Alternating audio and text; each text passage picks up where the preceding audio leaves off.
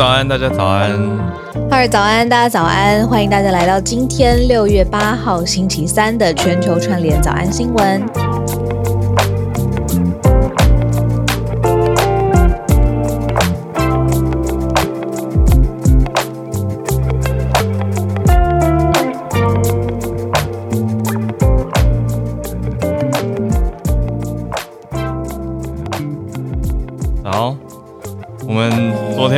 看了一个电影试片，对，我们一群人然后，还有邀请了就是我们的朋友，然后一起去看了一部叫《黎巴嫩的天空》。嗯，我因为我完全没有做功课，我是我是那种看电影之前我连预告其实都不太看的人，嗯、我就想要一个完全全新的惊喜旅程，对，那种 straight from the source，就是想、嗯、也是考验自己。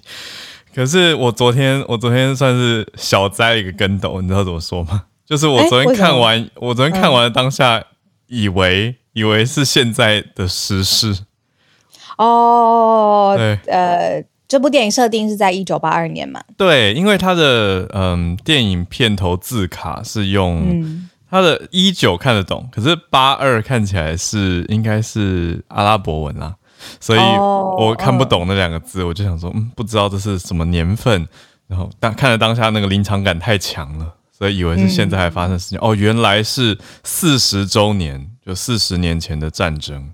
哦，对，但是嗯，对，所以昨天有一种跟四十年前的黎巴嫩首都贝鲁特连线的感觉。他的故事啊，就是在讲，嗯，从小孩子的视角啦，在一个学校里面。嗯呃，他们在意的事情，然后在意的日常，嗯、然后但是黎巴嫩天空发生很很多的变化，因为战争开始。嗯嗯。就我昨天搭车回家的时候，我就在想象，就是说，因为我搭车的时候会看窗外嘛，然后也在看天空，嗯、就想说，如果有一天日常明明就是还在在意我没在意那些超小的事情。什么眼睛啊，什么美妆啊，然后忽然之间有发生像电影里面那样的转折，嗯，那我在意的事情会不会改变？然后我会做些什么事情？嗯、对，想了一下才回到家。我觉得这就是那部电影拍的很好的地方，因为乍看的时候会觉得它是一部很平淡，好像很平淡，然后。隐约在背景有一个远方的战争啊，忽近忽远的感觉，有有点不安。可是它又没有发生什么很很恐怖的事情，没有没有没有，一直到最后都没有。我们我们这样应该不算是暴雷吧？应该不算。反正就是我觉得，对他拍的很平淡，可是却却也没有很重的批判哦。可是我觉得却呈现出最一般大众，还有你说从一个学校里面的真实感受。嗯嗯嗯，所以这才是最贴近大家的。然后你知道我昨天在看的时候，我还想到，就是我最近在看《唐顿庄园》嘛，嗯，他那个。完完全就是这两个完全八竿子完全打不着，可是我有想到有一个电影里面常用的手法就是对比，嗯，就是唐顿庄园的上半部呢，就是是贵族的世家，然后贵族世袭有爵位什么的，嗯，然后它的底层呢，就是住在呃大豪宅呃地下室的，这是是另外一群世界这样子，但是它上下互相辉映。昨天那一部电影呢，则是有两个不同的世界，就大人的世界在意的事情，跟小孩的世界在意的事情。对，哎，就发现还是关系嘛，对不对？还是 对对？都是在意关系这件事。对，两个层次可是可以互相对比，而且其实嗯，也不是那么的平行，因为说实在，是互相互相有一些关联跟影响的吧。对对对对，嗯，所以被你看出。黎巴嫩电影跟 《Downton Abbey》之间的结构，被我文本分析了。今天早上结构结构，对啊，然后就是也能够在周间呃忙碌的忙完一阵，然后可以看一个特别的，说是真的。黎巴嫩啊，以色列啊，然后巴勒斯坦啊，嗯、就是实在是遥远的国度。然后昨天你有没有发现里面小孩子睫毛都超长超美的？你，你还是 在注意眼睛？我还是在注意眼睛，真的好美，男生女生都一样。每一个成人小孩，他们的睫毛超级长，超级美。有啦，我注意。嗯嗯嗯，对，所以、嗯、我更认识他们。我还以为你要讲什么其他小孩的事情。哦，好，总之谢谢谢谢你邀请，谢谢邀请带大家去看这个视频。谢谢电影电影公司。嗯，推荐给大家，礼拜五上映。对，这个礼拜五。嗯，另外还有一个小的可以稍微聊一下，就是既然讲到眼睛，嗯、就是美妆这些事情，嗯，中国是不是有一个最会卖口红的男人？有口红一哥，有叫做李佳琦，对吧？对，他很会在直播上面卖口红。嗯，可是他是不是在最近直播的时候，因为时间敏感啊，跟六月四号太敏感了，他在直播里面拿出了跟跟他的搭档吗？我其实不确定那个、嗯、那个跟他一起直播的女生是谁。他们拿出了一个坦克车造型的蛋糕，结果就被封杀了。然后他就必须要说：“哦，不好意思，这个呃，直播出了一些设备故障的问题，直播中断。”对，就中断了。然后。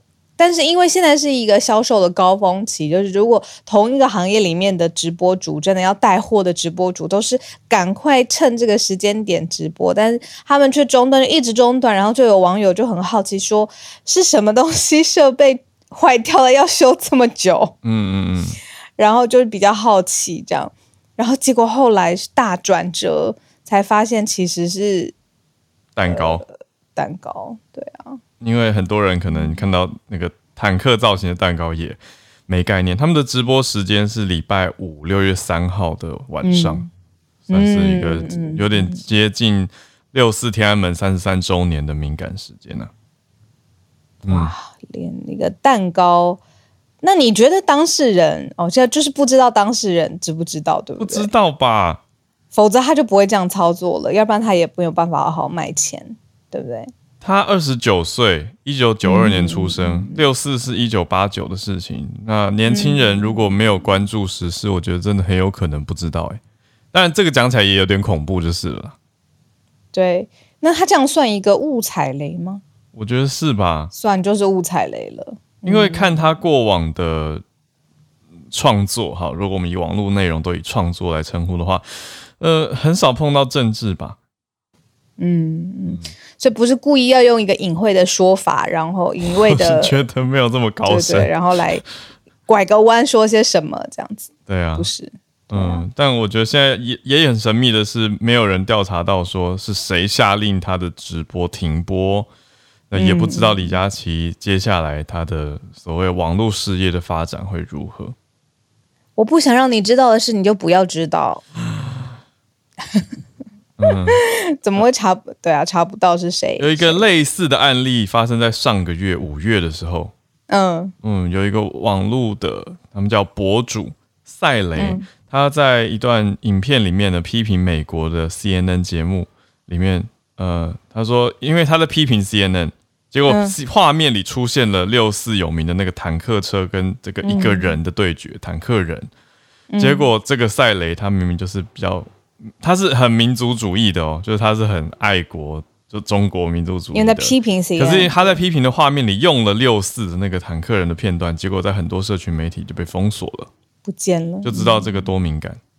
嗯嗯，深深吸一口气。你知道吗？我我我最近刚好有在看机票，嗯、然后我我在看一个机票的时候，我看到转机在香港。对啊，我知道你在说什么。然后我就选了贵一点的机票，不用在香港转机。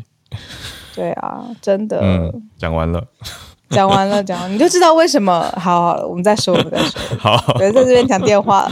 好好好好好好好，来来来来，好，这个真实的心心情，好啦。大家应该懂我们在说什么。好，来，我们来聊一下今天的几个重大国际消息。刚刚整理了几题，今天跟昨天的结构一样，前三题比较认真一点，第四题也不是不认真，可是稍微轻松一些，讲到了新加坡的国菜海南鸡饭。那前面三题是什么呢？第一题是俄罗斯的消息，俄罗斯过去军方对外说，他们不会送义务役的军人去乌克兰打仗。结果被发现有误送的情况，现在在调查了，有十二位的军官遭到起诉。我觉得误送蛮夸张的啦。好，第二题则是瑞典最近刚撑过了一个不信任案的投票，你就知道，诶，瑞典也是跟乌俄有关啦。说实在的，瑞典说要加入北约嘛，那不是土耳其的总统就第一个跳出来反对吗？应该说外长代表在总统自己跳出来反对嘛，所以因此造成了瑞典内政的一个很大的危机。但现在算是投票方面撑过了。好，等一下来讲。第三题则是美国、日本跟南韩一起来维护台海的和平稳定。看到台海，大家耳朵有没有亮一下？好，我们就一起来整理这几个题目。先从俄罗斯的误送义务役军人去乌克兰打仗开始讲起。嗯，结果发现现在在俄罗斯境内哦，就是。让义务役去参加对抗乌克兰的战争这件事情是非常非常敏感的。主要呢，有是因为这些义务役士兵的母亲，他们自己有一个协会，非常非常关切这样的事情。那结果就发现，他们的关切导致俄国国防部呢，呃，有在三月的时候承认，像刚才浩瑞说的，有部分的义务役不送错了啦，不小心送错到这个乌克兰的战场，这个。事件本身非常的在境内非常的敏感，可是这个说法就是不是很完整嘛？就是怎么会是不小心误送呢？这样子，嗯，那呃，现现结果发现他后面其实是会有司法的这个后果，就是俄罗斯的军事检察官呃告诉俄罗斯国会的上议院说，调查之后大约有六百名义务役的士兵。被带去参加了特别军事的活动呢，已经让他们尽快的返回了。那么接下来这个这个做法会面临呃纪律的程序。嗯，那结果发现现在还要继续挺进呃乌克兰继续入侵这件事情，让其实很多俄罗斯的当地的男性，或者是从其他国家呃回到。俄罗斯的人，他们现在是非常怕当兵，所以呢，有部分在国际上面，呃，少数仍然是开放俄罗斯的班机可以抵达的这个国家，现在这些机票就非常非常贵。但是发现呢，都是呃，机票虽然这么涨，但是还是很多人想要逃离开俄罗斯，因为就是不想要被征召去当义务役，然后又被你知道送上战场，大概是这个逻辑。嗯。嗯那我觉得误所谓误送很夸张啊，就就到底什么是误送？现在有十二个军官被起诉了，因为经过调查之后呢，而且强调的是，根据路透社的报道讲到的是，普丁他在一开始就否认哦，他一直否认，表示有人问，那他否认说会送义务役的军人去乌克兰作战，他说只有职业军官、职业士兵才有参与这场。军事行动，意思是你是签下去的职业军人。可是国防部，俄国国防部三月的时候就承认了，说义务役有一部分被误送到乌克兰的战场。结果现在检调的调查里面呢，说有六百名的义务役士兵被带去参加这个所谓的 special operation，已经尽快返回了。那这些小鹿讲的妈妈们，他们当然就很很激动，而且一直在要求要进呃做出一些处置。那现在已经为此起诉了十二名的军官。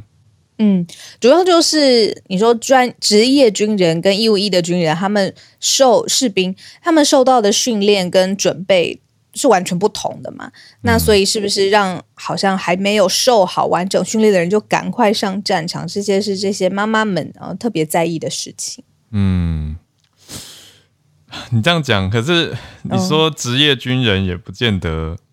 哦，真的做好准备是。如果我今天才签下去一个月，嗯、我也被送去。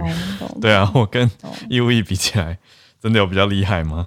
所以我就觉得这个，哎、嗯，这个就是根本是不要战争。对啊，我就觉得国俄国国防部三月的时候对外承认，应该是压不住了，所以只好承认、嗯、这个这个蛮糟蛮糟糕的一件事情。对，所以有看到这个消息就觉得，嘿，嘿，竟然，对，就跟大家讲。对啊，可是战争还在持续当中。嗯嗯嗯，从二月底到现在了。嗯，那也延续着到让欧洲很多国家其实也蛮紧张的气氛嘛。那包括了特别在北欧，我们看到瑞典跟芬兰都不知道算可不可以用不约而同这个成语，还是说相约好，有一种手牵手的感觉。嗯，总之双双都要求要加入北约了。但是瑞典方面呢，嗯、其实瑞典跟芬兰都有受到土耳其的反对啦。嗯、可是瑞典方面特别的严重。那我们在早安新闻有略略跟大家提过，对。核心的原因嘛，就是因为瑞典，呃，应该说土耳其方面，土耳其对于库德族，嗯，一直有一个历史的纠葛，嗯。嗯、呃，那在。在土耳其有一些，还有西一些西方国家，把一个组织叫做恐怖组织，这个组织叫做库德工人党，嗯啊 PKK。那今天要讲的这一题，就跟 PKK 算是有一个蛮大的连结。就是呢，瑞典，我们昨天不是在讲英国的不信任案吗？今天讲的是瑞典政府也遇到了不信任案，嗯、就是因为总理对，对你说，瑞典政府一直带头说我们要加入北约，嗯，可是呢。土耳其这样的反对，所以变成说，嗯，国会的国会的内阁，应该说内阁方面跟国会方面跟执政政府就有一些意见的相左跟矛盾，结果政府呃内阁方就发发国呃国会就发动了不信任案投票，那这个不信任案投票非常的紧绷哦，嗯，对啊，就是如果通过的话，下台过的这个瑞典女总理安德森就又要辞职一次，对。嗯，对，所以瑞典又会度要要经过一个政府的危机。可是现在一个关键的议员，他是无党籍的，无党籍国会议员，嗯、他自己就是伊朗的库德族。嗯，对。嗯、但是有调查说，他曾经是左派的一个党，叫做呃左派党 （Left Party） 的成员，但是他跟 PKK 刚讲的那个库德工人党是没有直接关联啦。但是他是蛮。蛮不喜欢土耳其政府的专制，还有他认为土耳其政府对库德族采行种族歧视的政策。他自己是库德族人嘛，所以他后来经过评估之后，他就放弃投票，所以就差这一票，所以才没有通过不信任案。不然的话，安德森就要下台了。这么紧绷，就差这一票，因为三百四十九个国会议员里面有一百七十四个人是支持不信任案的。嗯嗯嗯嗯，对啊，再一票就过了。那这样子的的领导，或者是这样子，接下来要寻找共识推行，恐怕也很困难。但他现在至少当下这个不信任案没有通过嘛？对对，所以他可以继续呃，就是瑞典的女总理可以继续她的呃任期，然后继续率领她的政府。对，而且这一次主要不信任案，真的要讲细节的话，他是在投司法部长。嗯嗯，就是对司法部长的不信任投票，可是投完，通常总理根据根据嗯通常的传统，也会跟着总辞啦，就是带带领内阁一起辞职，因为国会都已经这样了。嗯、那你看这次的不信任投票，详细看的话，支持票是远高于反对票的。嗯，对，一百七十四票支持，再一票就过了，就过半了。那反对票只有九十七票，对啊，另外七十票弃权，八票缺席，所以很明显，国会议员是很有意见的。就是国会的总理啊，就就是整个总理要面对这种不信任案一次又一次的，嗯、这个心理，我觉得。蛮蛮冲击，还有他反映的就是他到底得到多少的支持，对这个是很立即的。但他除了这个之外，他同时他总理要做的，比如说他政务上面的工作也没有停止下来，嗯、所以算是一个很特别的，我学习到的政治文化上面的习惯体制。嗯，对啊，嗯嗯，对啊，等于呈现出来的，用我们我们的理解跟思考，大家好理解的，就是你如果是。执政党或者总理，你的你的国会就立法单位对你很有意见，嗯、就是说我要把你投，懂不懂？有小 vote you out，对对，对你就走吧。对，所以那个我们就来投票，看你要不要走。对，就那个对立的或者反对你现在执政重大政策方向的意思很明显了，而且这个一百七十四票显然是跨党派的状态。嗯嗯嗯，对，所以现在也的确是瑞典政府在纠葛跟危机的。一个点，嗯，好，那我们继续就是来看哦，我们今天选到的第三题，嗯、那其实呢有不同的国家一起都。在提到了，好，那这个人呢，我们特别要说，因为早安新闻常常提到他的名字，就是美国国务院的副国务卿 Wendy Sherman。他六月份五号到十四号的时间在访问亚洲，那他第一站呢是来到了南韩。那现在要介绍的是南韩的副外长，他的名字叫做赵贤东。那 Wendy Sherman 呢赵贤东两个人就在首尔会谈了。嗯，美国跟韩国谈什么呢？首先共同谴责北韩试射飞弹的频率是日益挑衅的。另外呢，也说台台湾海峡和平稳定是非常非常重要的。那这样子的会议呢，就被呃美国国务院的发言人 Net Price 他呃发出的这个会议摘要证实了。嗯，那他两人也一起谈到了跟呃美方，也就是跟拜登呃之前拜登跟尹锡悦呃新任的总统。之前在五月底的这个峰会上面，两、嗯、人也继续有谈谈怎么深化美韩之间的关系。嗯，那 Wendy Sherman 这最近在美国的媒体当中也受到很很很多的报道了，主要就是因为你看拜登先来到了亚洲之后，嗯、他的国务院的副国务卿啊，又继续在跟就是高层的对，没错没错、啊、没错，继续同等级对谈没错没错，对副外长。所以，呃，不是单点的一次性的旋风行程，嗯、就是拜登先开了一个头，接下来他的精英的这些外交的团队仍然把重心放在亚洲。对，代表说，哎，继续推进。值此同时，北韩最近也在不断的试射飞弹。我们看到不久前六月五号，才前几天而已哦，北韩蛮罕见的，一口气试射八枚的弹道飞弹。结果呢？韩韩国跟南韩跟美国也不甘示弱，在隔天从南韩的东海岸发射了八枚的地对地飞弹。就两边其实 怎么讲啊？就是我们的天空啊，我们天空怎么呼应我们一开头在讲的，就是我们天空虽然我们平常抬头看，好像看起来很平静，看不到什么，可是同时在天空上其实也发生了这些试射。那你说这个啊，地对地飞弹，但它当然还是飞越了天空啊。嗯嗯嗯，对啊。那讲到，只是不禁会想到台海啦，就是台海这边的天空，其实也常常有战斗机在互相的呃挑衅跟拦截。嗯嗯，对，这是我跟相关的相关的人士谈到的时候，我常常内心会觉得，这些事真的都在我们头顶上发生，诶，只是大家平常没有看到而已。嗯。那讲到刚刚讲到的美国跟南韩嘛，那日本方呢？日本方的也包在我们的题目里面。嗯嗯、日本方做了什么呢？日本方是通过了经济财政的管理基本方针，而且在里面提到了台湾。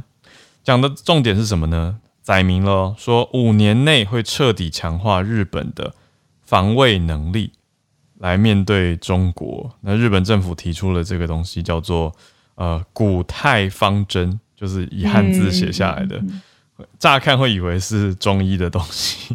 对不起，古泰方针啊，它是日本政府内阁会议，那今天通过的，嗯，时间是昨天啊，昨天通过的经济财政管理基本方针。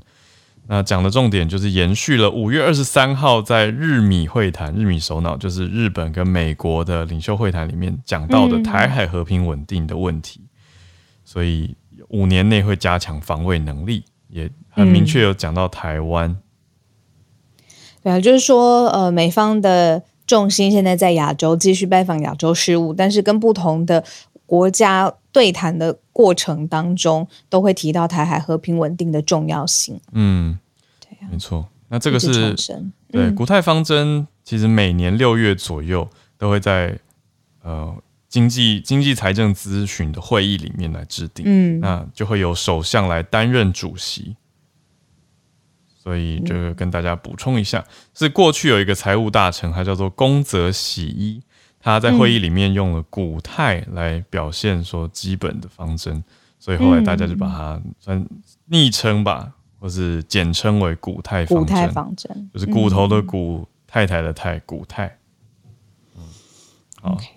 好，好，我刚刚岔个题，嗯、我刚刚就是稍微到我们全球串联早安新闻同名在脸书上面的社团上面看了一下，看看有没有什么新的补充的消息。嗯，然后就一眼很看过去，看到好莱坞的大明星 Matthew McConaughey，哦，他有一张照片，嗯、他的背影是白宫，对啊，应该是发言人是，就是。一天我们看到发言人对媒体提问的，嗯嗯，然后我就一看就发现，哇，他针对现在呃对于枪支的议题到白宫跟拜登会面了。我们明天可以来慢新闻追踪一下，对啊，因为在美国现在把枪支议题当成是 the impossible dialogue 或者 the impossible conversation，、嗯、就是根本谈不分裂分歧到一个很难焦灼的顶点了。对对对，应该这么说。嗯。对，所以 Matthew McConaughey 的立场是要负责任的用枪啦，可能就是你要买枪可以，可是你的背景啊、你的审查呀、嗯、呃，你的相关的这个机制配合的机制，嗯，好，我们明天可以看一下。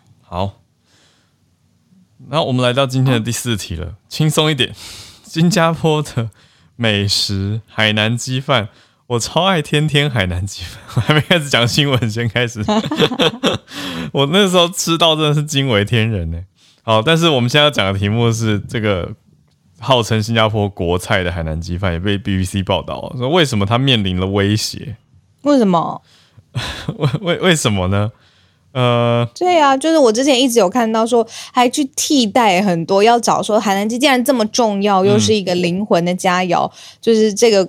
精髓的浓缩在这个鸡跟汤汁，然后还要去找替代的东西。嗯、但一开始为什么国菜会面临这个这个这个威胁的地位？嗯、其实是反映了一个原料很重要的原料在近期限制出口的状态，就是鸡肉。嗯、鸡肉，尤其你看新加坡的邻近国家，嗯、包括马来西亚，近期是。大量消解了活鸡的出口量嘛？嗯嗯嗯嗯，所以鸡肉的出口受到限制。那新加坡本地的出产鸡肉应该蛮不够的，可是新加坡要需要马来西亚的鸡来做海南鸡饭啊。嗯嗯嗯，对啊，那海南鸡饭讲起来其实就是水煮的鸡肉或烤鸡，然后再加上很香的这个喷加上鸡油的饭，就是叫海南鸡饭了。然后切那个小黄瓜嘛。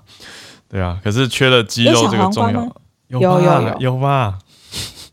你你是不是还没吃过小黄 新加坡的？太久没有去了。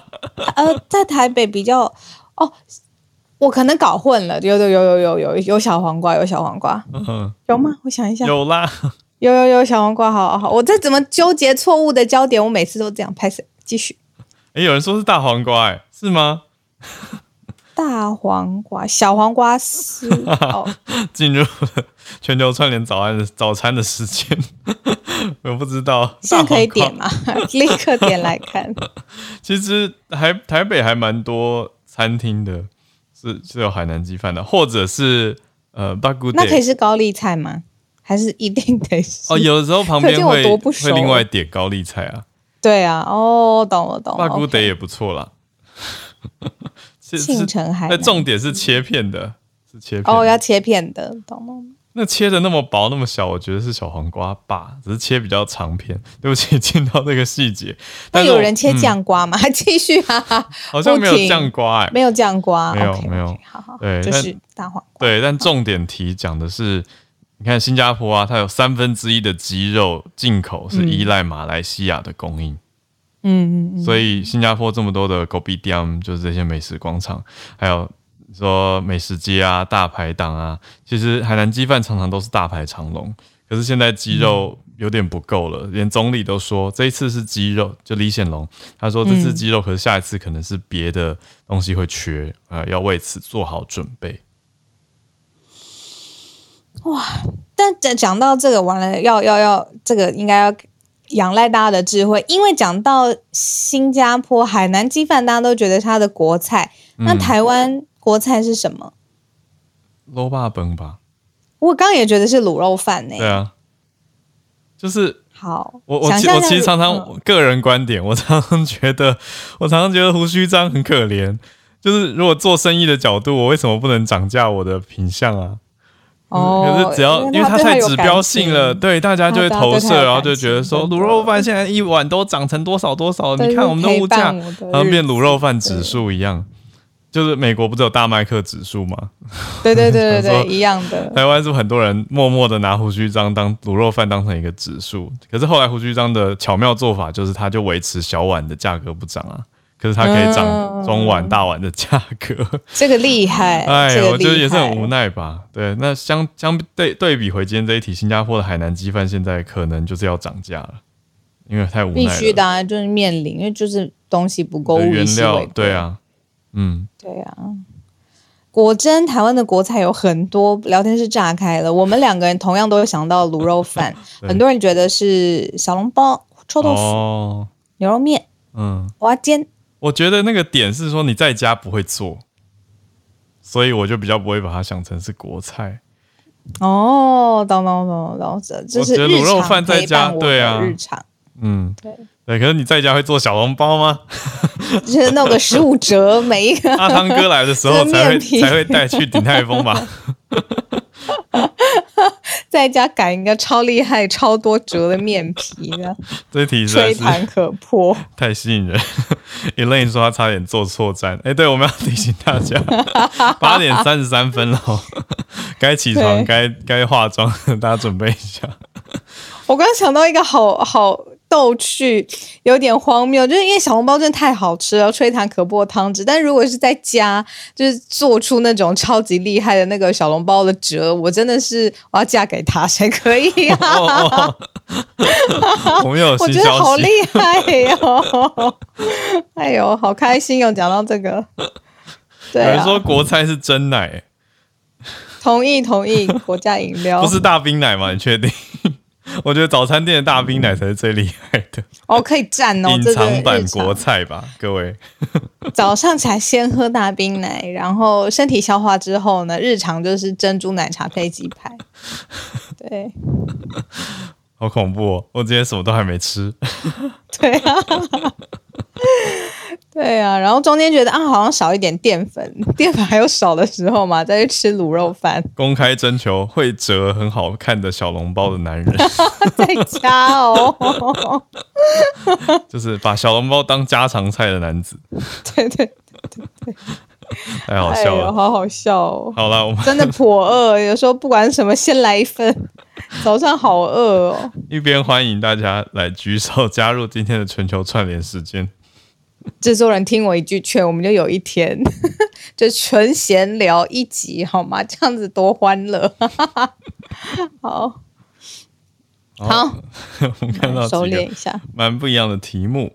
哎，刚刚有讲到高丽菜，刚好就看到叶老师选到了高丽菜，来了解一下。但是澳洲的消息，叶老师早安，早，好尔早，小鹿早，早，今天。呃，跟大家分享是这个澳洲的肯德基啊，嗯，那个用高丽菜取代这个莴苣，也就是台湾台湾也有那个台湾也有另外一个名称叫做美生菜，嗯嗯嗯，对，那那个就是对啊，那那个结果被消费者抗议，那当然就是说澳洲的肯德基会用这个高丽菜来取代这个莴苣哈，主要是因为呢。那个俄罗斯入侵乌克兰，造成柴油跟肥料的价格上涨，结果呢，一颗过去卖两块钱的莴苣呢，现在的售价接近八块钱。哇，这四倍差超多的。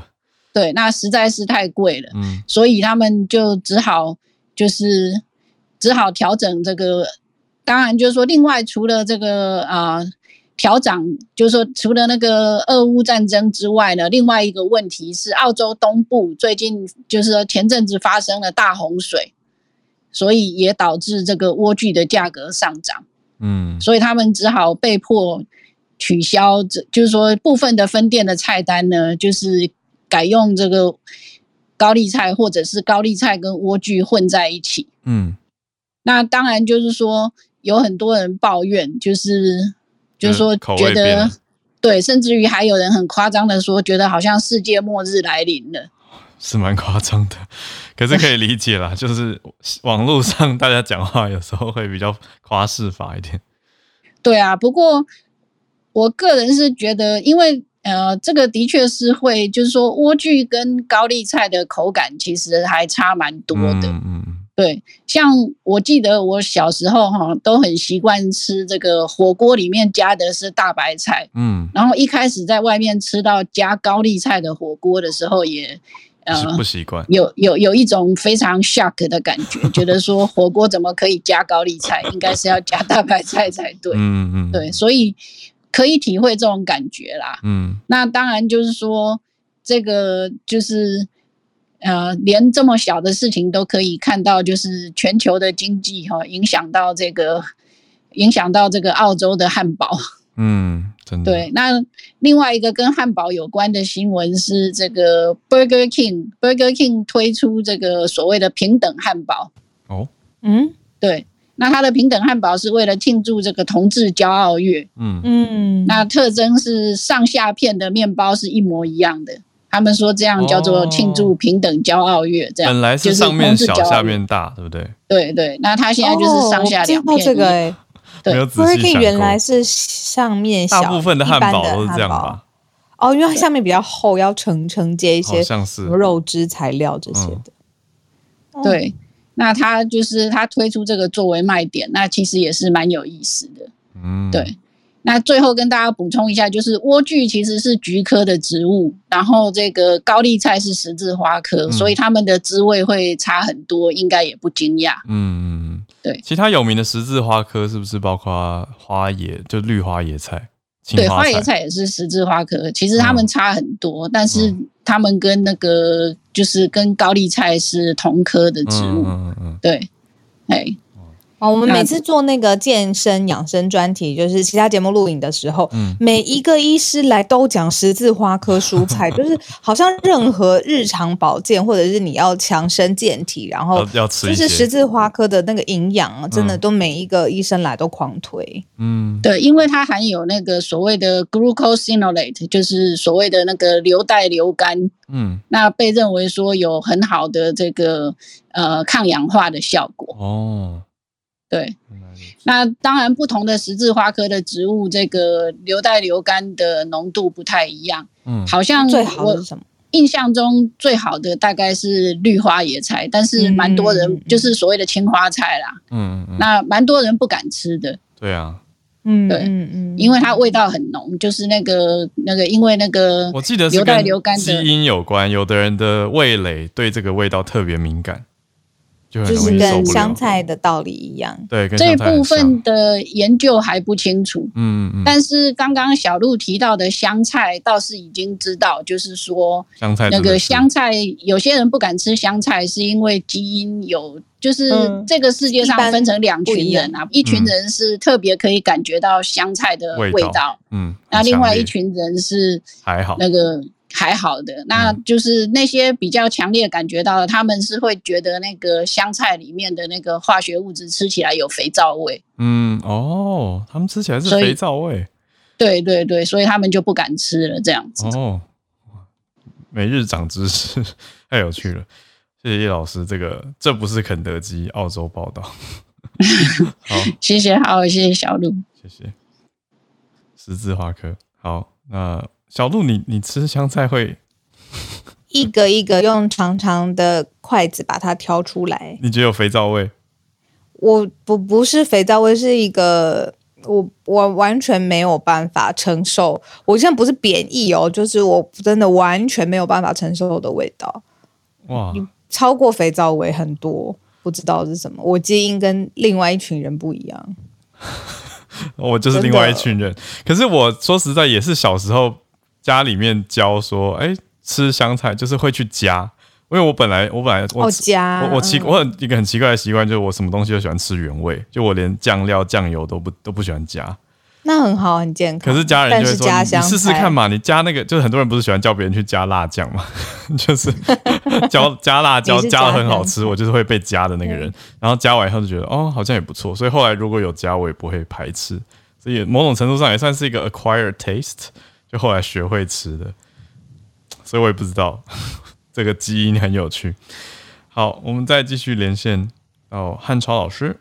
汉超老师，Hello，Howard，Hello，小鹿，大家早安。早安。嗯，那个天天海南鸡饭是不错啊，但新加坡我觉得最好吃的连锁品牌还是东风发。嗯，哦。然后另外就是海南鸡的鸡不是用煮的，要用浸的才可以，要够嫩才好。嗯，流口水了。嗯，OK，好，今天的新闻，对啊，呃，欧盟今天通过了一个还蛮有趣的决议，就是要在二零二四年要求所有的手机生产商统一他们的手机充电线数据传输线啊，数数据传输线为 USB-C，就是无论你是哪一个厂商，你必须都要遵守。啊，苹果、三星，然后 Google 都是都是要这样。然后现在在整个欧盟，就是啊，甚至全世界，就是手机充电线的规格其实是多种多样的。比如说 Apple 现在用的叫做 Lightning，然后还有 USB-C 啊，Mini USB，还有是这个啊 Micro USB，就是四种主要的类型。嗯，那欧盟是通过了法案，就是要在二零二四年要求所有的手机厂商都统一换成 USB-C，就是 Type C 啊，那现在。对对，然后呃，苹果到现在官方目前还没有就这条法令做出任何的评论啊、呃，但是根据之前就是大概四个月以前，有一位苹果的发言人曾经说啊、呃，就是曾经就是对类似的法案表示过反对，认为这是厂商自己的选择，不应该通过立法来进行，就是啊，就是来这个强行管制。呃，但因为我自己其实是用，就是我我自己是其实是有多种的这个。啊、uh，mobile device 就是多种的这个手机，就是有一些是公司的，有一些是我自己的，所以我桌子上充电线很多。所以如果说真的能统一的话，其实对于普通消费者来说，我想可能是一件好事。嗯，呃，因为因为尤其是苹果，虽然我自己也算是一个比较呃狂热的苹果用户，但苹果公司真的动不动就换这个充电线的接口，无论是电脑还是手机的。呃，就真的真真的是觉得有些时候挺苦恼的，是啊。所以这条法令出来啊、呃，就因为现在毕竟是已经通过作为法令来实施，嗯、所以作为商家来说，他是必定要遵守当地的法律。嗯，所以现在啊，欧洲人民的生活 可能会到时候变得稍微比较 cordless 一点，嗯，少一少几条线。嗯，好的，好的，这条新闻就是这样，谢谢，谢谢汉超老师，很有趣诶，因为是欧盟的法规，所以其他地方。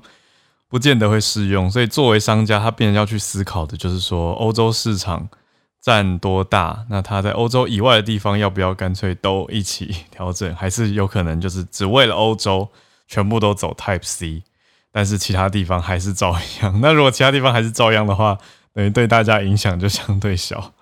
可是作为消费者，默默会希望说啊，你们都一致，好像会比较好，比较会比较好好。对大家好操作，生活便利吧。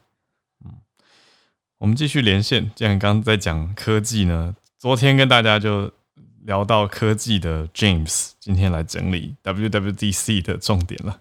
James 早安，大家早早啊，没有错。今天跟大家讲一下，就是昨天呃稍微整理一下的 WWDC 的一些亮点吧。对我自己来说，然后。我觉得就是最大的硬体的消息嘛，我们先讲硬体好了，就是这个 MacBook Air 还有这个 Pro 有新的 M2 的这个处理器嘛，然后看起来也是用啊、呃，也是用台积电的这个五纳米的工艺啊，不过是第二代的五纳米工艺。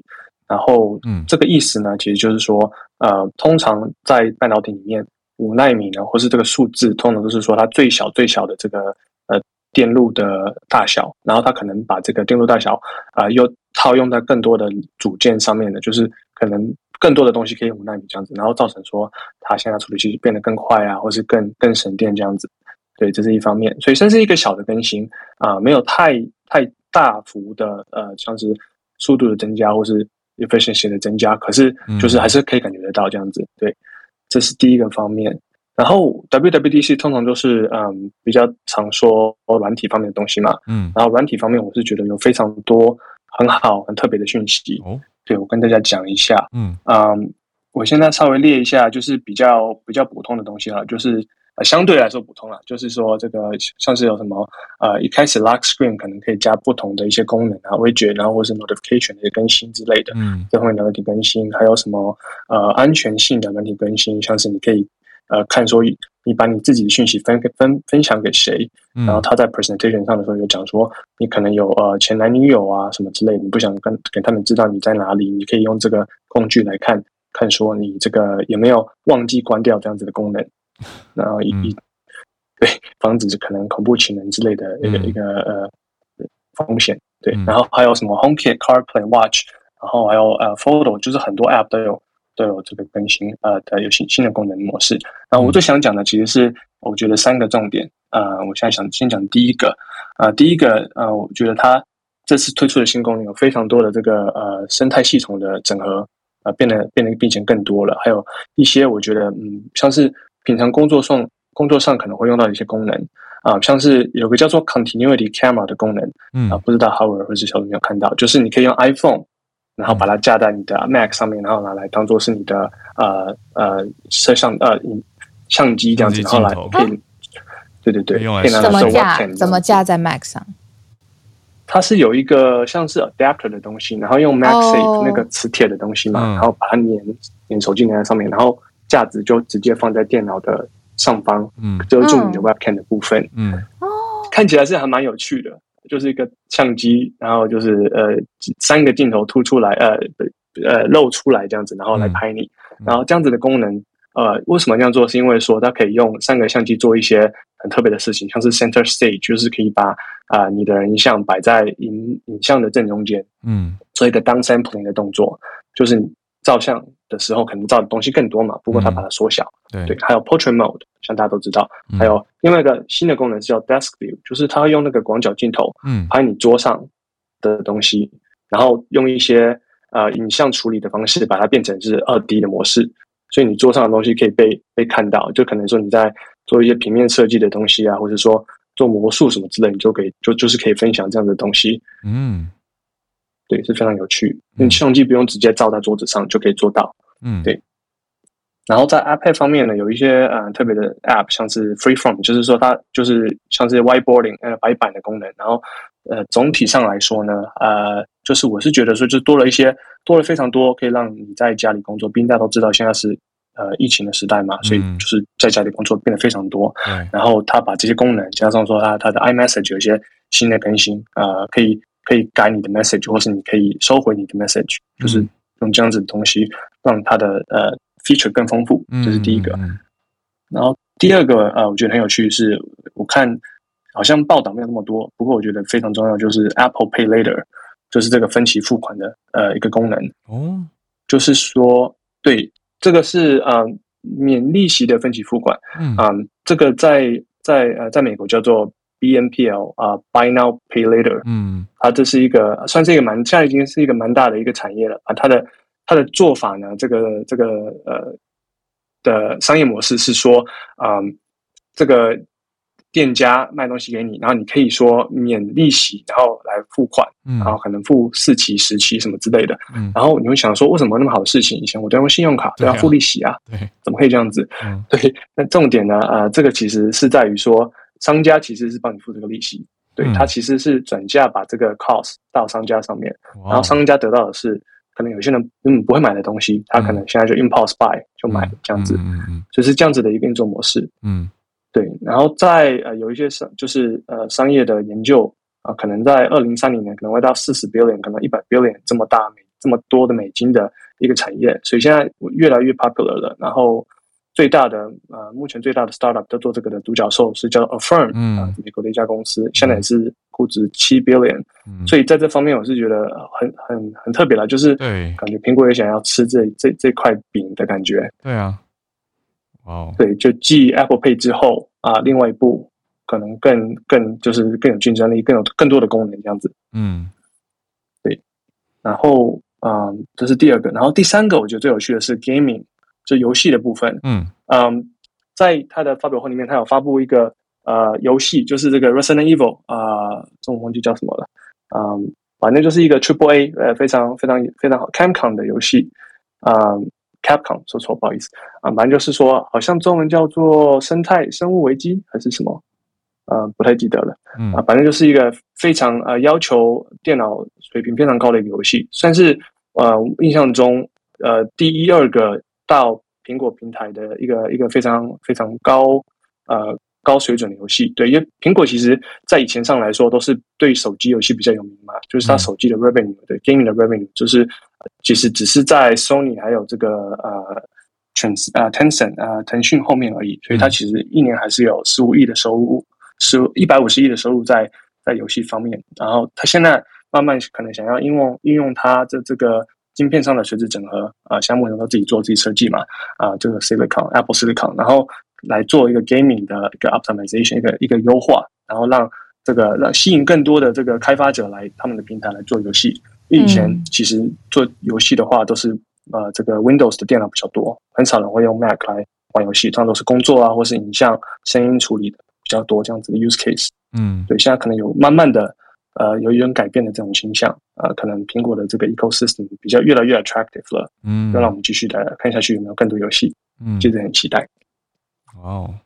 谢谢 James 的大整理，我觉得是 谢谢你，重点让大家都知道。我觉得听下来里面蛮其实蛮多重大的耶，特别是这个 Pay Later 这件事情，它等于是大公司跟这些新创独角兽在 PK 了，所以 Affirm 的股价马上应声下跌，所以这个其实蛮蛮大条的。那其他的就大家可以看看，说不定各位有在用相关产品的用户可以直接开始期待接下来派上用场。谢谢 James。好，那我们再连线到助战专家的时间，林世璧孔医师，医师早安。嘿，早安早安。那个昨天 FDA 开了专家会议，昨天晚上哦，嗯，然后最后是以二十一对零票，然后一票弃权，几乎就是全票无异议通过这个 Novavax 这个疫苗，嗯、终于。这个终于已经很久很久了哈，嗯，终于在美国专家会议先通过了哈，接下来顺利的话，当然就是 FDA 会正式给他 EUA，然后 CDC 跟以前顺序都一样嘛，哦，CDC 在开会，疫苗接种委员会，那他渴望成为美国的第一个次单位蛋白疫苗，那其实他在别的国家已经有 EUA 了啦，哦，只是美国是拖到现在才给他，那美国为什么会？拖这么久，前面其实就是因为它一些量产上的问题哦。嗯。那临床试验都没问题，临床试验早就做出来了哦，效果看起来都非常好哦。那个不良反应很低，相比于之前的 n r n a 疫苗、AZ 这些呃，那个叫什么？好久没有讲腺病毒载体疫苗，哦、很久没有。那个不良反应都低很多哈。嗯。那。所以大家其实期盼很久哦，那美国应该还是需要这支疫苗，因为美国到目前为止啊，接近三成的人是完全没有打疫苗的哦。嗯，那美国有很严重的疫苗犹豫嘛？哦，那他们希望能有这种比较传统技术做出来的疫苗，然后可能是我们大家比较熟知的平台哦，那会不会疫苗的犹豫会少一点？那可是这一个礼拜，就在他要审之前，有一个议题被带出来，就是怀疑，诶，他在临床试验中，呃，有看到哈，因为他已经追踪蛮久了嘛，哈，有看到一些心肌炎。我们大家知道，心肌炎是 mRNA 疫苗在年轻男性，呃，一个很明显，大家都现在已经。就是追踪很久了嘛，也有很大的数据，知道它发生比例怎么处理，这个我们大家都很清楚了哈。嗯，诶，可是 Novavax 这个号称应该很安全的，诶，怎么怎么也发现有这个心肌炎？然后在它的临床试验里面的，因为它也是几万人的临床试验了哦。嗯，然后发现它追踪这个试验组跟对照组啊，那看起来比例不太。一样哈，试验组好像心肌炎稍微高一点，所以这个其实上礼拜消息一出就它股价又掉了，然后所以昨天整个讨论当然就会聚焦在这里了哦。那可是最后多半的专家还是觉得这个，呃，我先说这个，Novavax 上礼拜就自己先发一个声明了哦，他说呃，这个他们的临床试验里面看到的是打疫苗组哦。它是十万分之七，嗯，然后另外一个对照组应该是十万分之哎四还是三啊？我看一下啊，没关系，不要不要讲数字好了，嗯，就是都是十万分之个位数的比例，嗯，那所以他们觉得，因为本来这个心肌炎就是发生在多半是年轻人男性，他有一定的背景发生值，嗯，所以他们觉得其实没有超过那个发生值。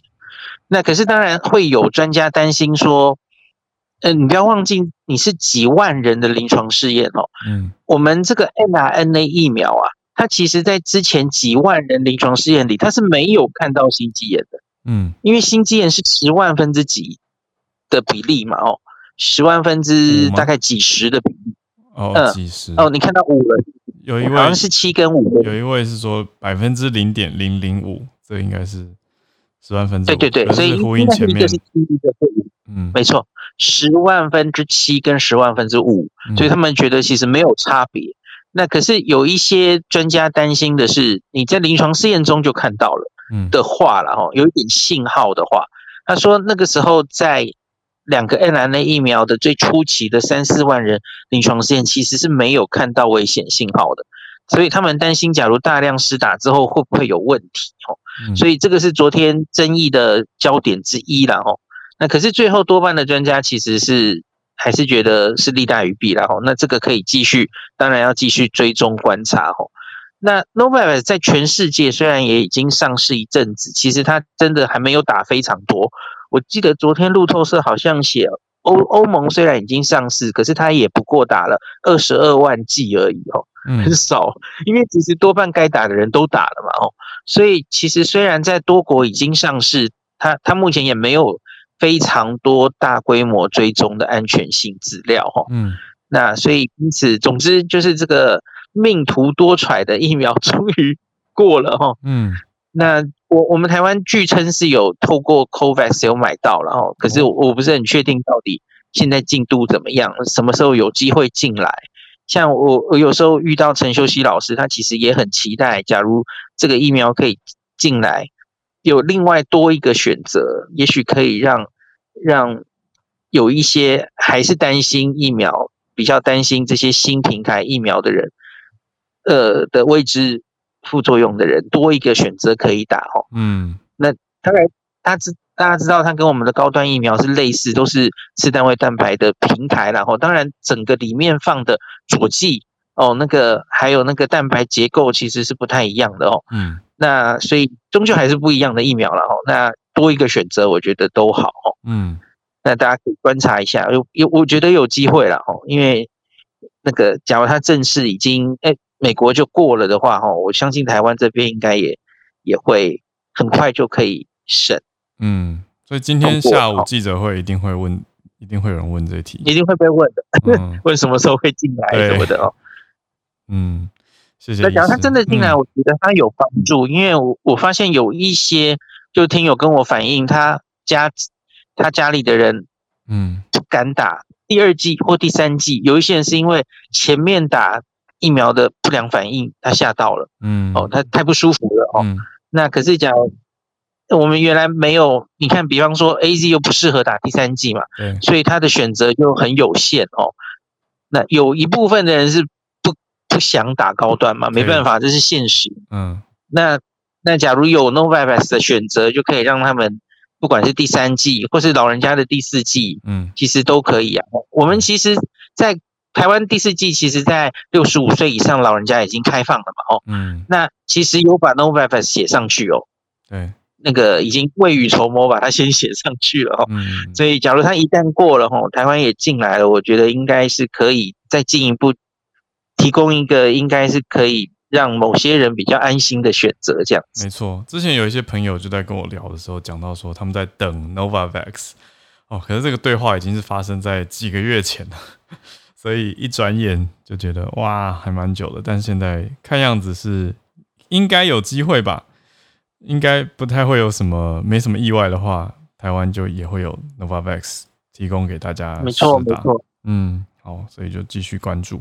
谢谢医师，哎美国昨天晚上的，我们台湾时间昨天晚上的消息。好，谢谢医师，那也谢谢今天跟我们串联的叶老师、汉超老师，还有 James。那我们今天小周末的串联就在这边来到了尾声。嗯，明天的时间要靠浩尔了，独挑大梁。嗯、然后周五的时间我们会有，嗯，我自己也很喜欢的专题跟大家见面。对。我们礼拜五再跟大家一起来播放专题，嗯，很有趣的专题。不过我我我想抱怨一下 Clubhouse，Clubhouse 这几天我都放不上连接，这是非常非常的奇怪。然后呢，嗯，也有听友在社团里面分享一个消息嘛，就是说 Clubhouse 最近就有有消息传出来说流流失了部分的人力。面临到了一部分的人力改革、结构的调整。那也可以跟大家透露一下吧，就是我们之前跟 Clubhouse 联络的工作窗口，其实在一阵子之前离职了。但是我看到，哎、消息是昨天新闻才有媒体报道的，我想就是呼应了一个他们内部面临状况的现况。所以我跟小鹿有略略讨论过，我们之后有可能，如果啦，如果这边真的不稳定或者不好的话，我们可以换到 Discord，换到 Discord 也是一个不错的平台。对，那有听友建议说，哎、欸，也可以看看 Twitter 或 Twitter Space。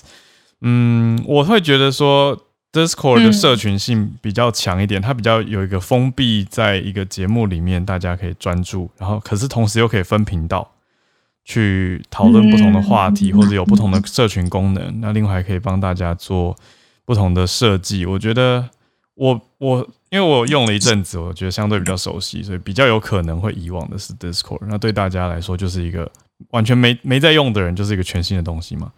所以我觉得也不错。啊，我私心是希望 Clubhouse 可以稳定啊。但我我当然也希望啊，真的。可是呢，嗯，我们就继续看下去。对 对，所以对我只是因为他这样不让我加连结，那我们就有时候跟大家分享一些东西就不是那么方便，就觉得好啦好啦。但我们如果要分享一些连接或者是情报的话，就会在 Podcast 的资讯栏，大家也可以找得到，或是在社团。总之。大家都还是继续连接在一起，那换一个工具或换一个平台，我想应该问题不大吧，对不对？问大家，好吧，自己的希望，我们就继续保持串联。明天早上我会跟大家一起度过早安新闻的时间，然后小鹿礼拜五就会回来，我们就来听专题，我们就明天见啦，大家拜拜。